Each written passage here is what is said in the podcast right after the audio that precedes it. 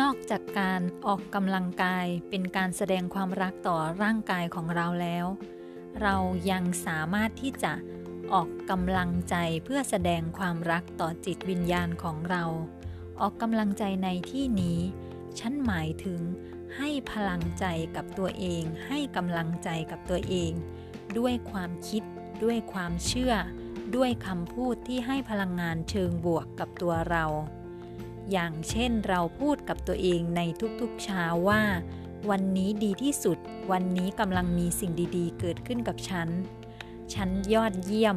ฉันเป็นคนโชคดี ฉันเป็นคนมีความสุข ฉันเป็นคนมีสุขภาพดี ฉันเป็นคนมีสุขภาพแข็งแรง อย่างนี้เป็นต้น เราสามารถที่จะพูดยืนยันในเชิงบวกกับตัวเราเอง เพื่อให้เรามีกำลังใจมีพลังใจเพิ่มขึ้น และเป็นการบันทึกข้อมูลในเชิงบวกให้กับจิตใจในส่วนลึกของเราได้จดจำและเมื่อจิตใจได้จดจำและบันทึกเอาไว้ เขาก็จะซึมซับเอาคำยืนยันในเชิงบวกของเรานั้น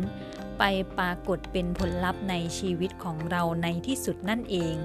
ดังนั้นเราต้องรู้จักวิธีการที่จะพูดให้พลังกับตัวเอง ให้กำลังใจกับตัวเอง เมื่อคนเราสามารถพูดให้พลังตัวเองได้ สามารถพูดให้กำลังใจตัวเองได้ เขาก็จะสามารถทำสิ่งนั้นกับบุคคลรอบข้างกับคนอื่นได้เช่นกัน